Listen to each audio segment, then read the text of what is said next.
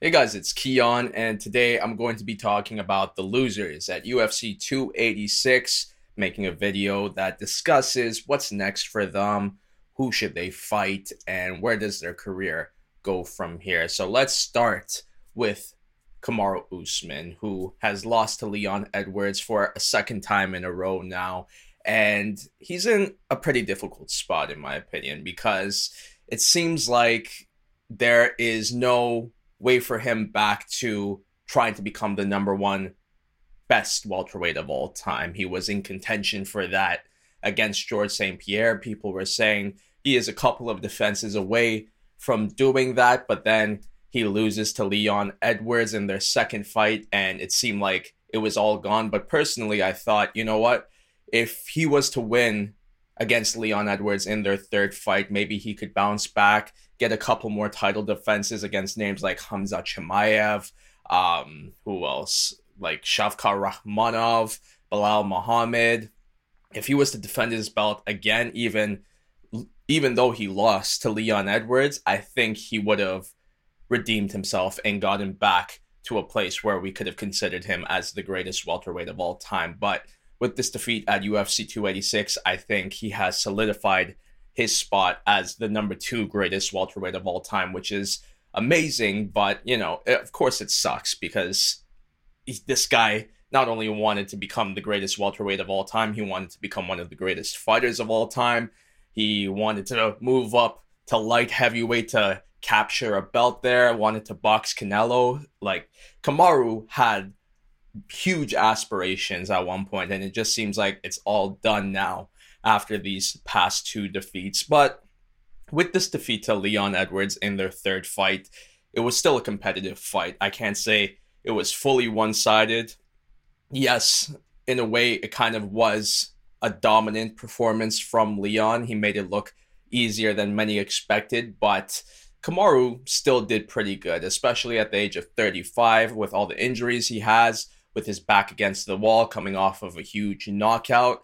I think he looked pretty impressive. I just do think his time at the top is over, at least at welterweight. So, what's his next move from here? And personally, it's it's very difficult to say because you can't say he should stay at welterweight, maybe try to climb back up and capture the belt again. I guess he can do that, but in my opinion, I think the chapter at 170 is closed. He has done everything he's had to do to build a legacy there. There's no doing anything better. If anything, it's just going down from here if he continues at 170, in my opinion. So there are a couple of options here. One of them is take the money fight route, take big time fights against big names, have fun fights. You'll be competitive in there make money, get a lot of attention on you, and ride your career off into the sunset. Because after all, like I said, he's 35, turning 36 soon. Might as well just enjoy the last years of your career and make the most money you can. But the only reason why I think that's difficult for Kamaru is because he's not a money fighter. I feel like a person who fits the money fighter mold is someone who likes to get into wars, who's also a big name. And to be honest, without the belt, Kamaru is not that big name. As former champion, I don't think it's a big enough name value for him to be a money fighter. So, because of that, and also because he's still a very good fighter, he's a very technical fighter, not like a swing and bang type of guy who is gonna go to war with his opponent, someone like a Justin Gaethje. He's not that guy. He wants to win fights, he wants to look impressive, and that once again just doesn't fit the money fighter mold, which is why I don't think that's the route he should go. In my opinion, I think it's time for him to move up to 185 and see what he can do there. Get to that weight class, beat some guys, and try to get a title shot and possibly capture another belt and become a two division champion. Not simultaneous, but still two divisions, like that is going to help his career quite a bit, especially at this point. If he was to capture another belt and do it at 185, I think he can redeem himself from these two losses quite a bit because right now it seems like he's on the decline. That's just the truth. But if he captures another belt, he could revive his career in a way. And like I said, add another belt, which would be massive. And hey, 185 is favorable for him. For a wrestler like Kamaru, there's not many wrestlers there. I think you could find a lot of success there. But the only issues are the guys are going to be bigger. That's one. And two, Israel Adesanya is there. We don't know if he's going to recapture his belt or not. If he does, it's going to be hard for Kamaru to try to chase a title at 185 and become the champion because he said time and time again that he doesn't want to fight Israel. But if Israel loses to Alex Pereira for a second time in MMA, I think it's clear that Kamaru should move up. And I think the path for him to a title would be very quick. All he would need is one big win at 185, someone in the top five. And if he looks impressive, I could see him leapfrogging all the way to a title shot right after. And if it's Alex Pereira who's holding the belt, that would be a very favorable matchup for him. But once again, even though Alex Pereira is not that great of a wrestler, the size advantage is just massive. This guy is a light heavyweight at middleweight, and we have to consider that, even though Kamaru is a strong wrestler. But at the same time, even though he's a strong wrestler, he hasn't really been implementing it as much as he once used to as he once used to do, because the guy's knees are just not as good as they once were, and injuries have taken over. So his fighting style is not as dominant as it once was, and who knows if that's going to fare well against a huge fighter like Alex Pereira, or let's say like a fighter like Robert Whitaker, who, in my opinion, is still in his prime, still healthy, still good. And that also will be a tough fight for Kamaru. So even though Kamaru can move up to 185 and find success there. There's no guarantee he'll become the champion. So it is hard to say that he can redeem himself from these two defeats to Leon, but I think it's the best option for him to move up to this 185 pound division and try to build a legacy there. A good first fight at 185 for him. I say give him someone in the top five. if anything, give him Marvin Vettori. Marvin's coming off of a win against Roman Dolidze at UFC 286. So if they wanted to get Kamaru into that top five right away, do it against Marvin Vettori. Big name value coming off a win. I think it would be massive and very favorable for Kamaru, at least in my opinion. So maybe give him that fight. Maybe Paulo Costa, um, someone in the top five where Kamaru could possibly get the win and then fight for the title afterwards. I think that would be the next move for him. The co-main event, the person who lost that fight, um, I said almost said Roman Dolidze. We'll talk about him, but Rafael Fiziev coming off of that majority decision defeat to Justin Gaethje. Still a very fun fight, and honestly, despite this loss for Rafael, I feel like his stock did not go down. If anything, it went up because it showed that he can hang with the top guys in this division. And even though his time is not now, in the future, I definitely think he will be in the top five and in title talks. So, not the worst defeat in the world, really showed how strong, how tough he is. And that's what you need to be one of the top guys in any division, but especially in this 155 pound division. So his stock is okay right now. Now it's a matter of who is he going to fight next. And, you know, I think a good option for him would be maybe Jalen Turner. Jalen Turner is coming off of a defeat to Mateusz Gamrot.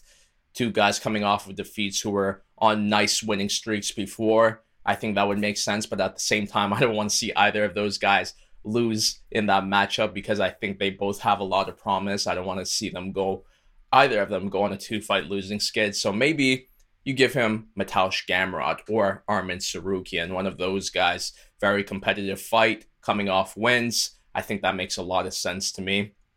Give him one of those. And yeah, I think uh, he's not at the top yet. He's in that 10 to 6 type of spot still, which is still very good. Like you, you have Mateusz, you have um, Arman, you have Jalen. Who else is in that top 10 to top six? Just a lot of good talent, a lot of up and comers in that that range right there. So I think uh, it, it's it's okay that he lost. Of course, it would have been preferable for Rafael to win this fight, but he could bounce back in his next fight, and I do think there's a good chance of him doing that. And yeah, I say give him one of those guys that I just mentioned. Now we talk about Bryan Barberena coming off of a defeat to Gunnar Nelson. Brian took this fight on short notice, so you can't really hate on him for that and say that, oh, his stock went down, even though it was a first round submission defeat.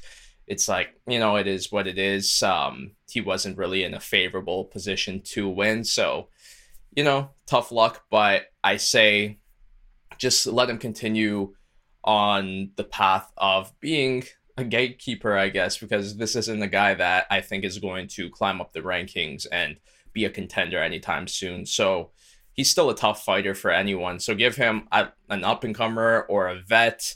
I think either of those options work for Bryan Barberena. Still a very entertaining fighter. I really can't name a specific guy. I don't know, like maybe Michel Pereira. I don't know. Michel Pereira is too high of a ranked fighter. Someone unranked.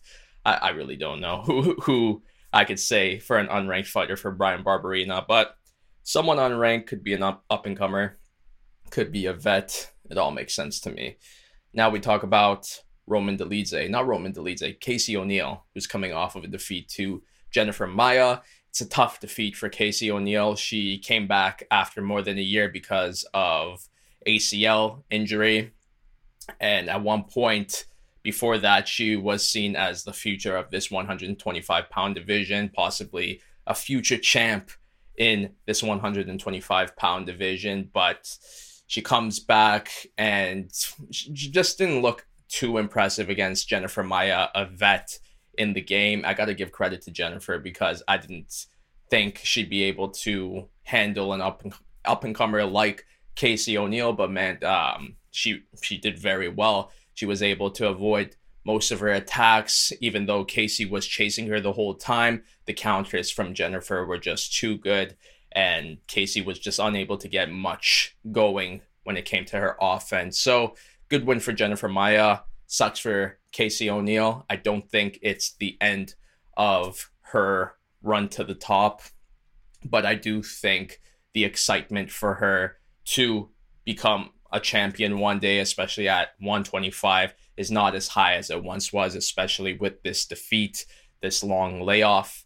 The momentum is not on her side. So, what's next for Casey O'Neill? Honestly, just uh, give her an up and comer, not an up and comer, but another vet. Like she fought Roxanne Modafferi before this, won the fight. Now she fought Jennifer Maia, lost the fight. I think I think it would be nice to give her another vet. I'm just thinking maybe someone like Katlyn Chookagian uh, would be good. Um, who else is there? I was gonna say Jessica Andrade, but I think Jessica Andrade is still too tough of a fight uh, for Casey O'Neill. So honestly, I say either someone like Katlyn Chookagian or Lauren Murphy. I think those two make a lot of sense. Vets in the game, former title contenders. I think that would be a good next step for her. Not someone, not an up and comer. I think you want to still build Casey O'Neill stock. She's still young, so she still has time to make a comeback. It sucks that this happened, but hey, it is what it is.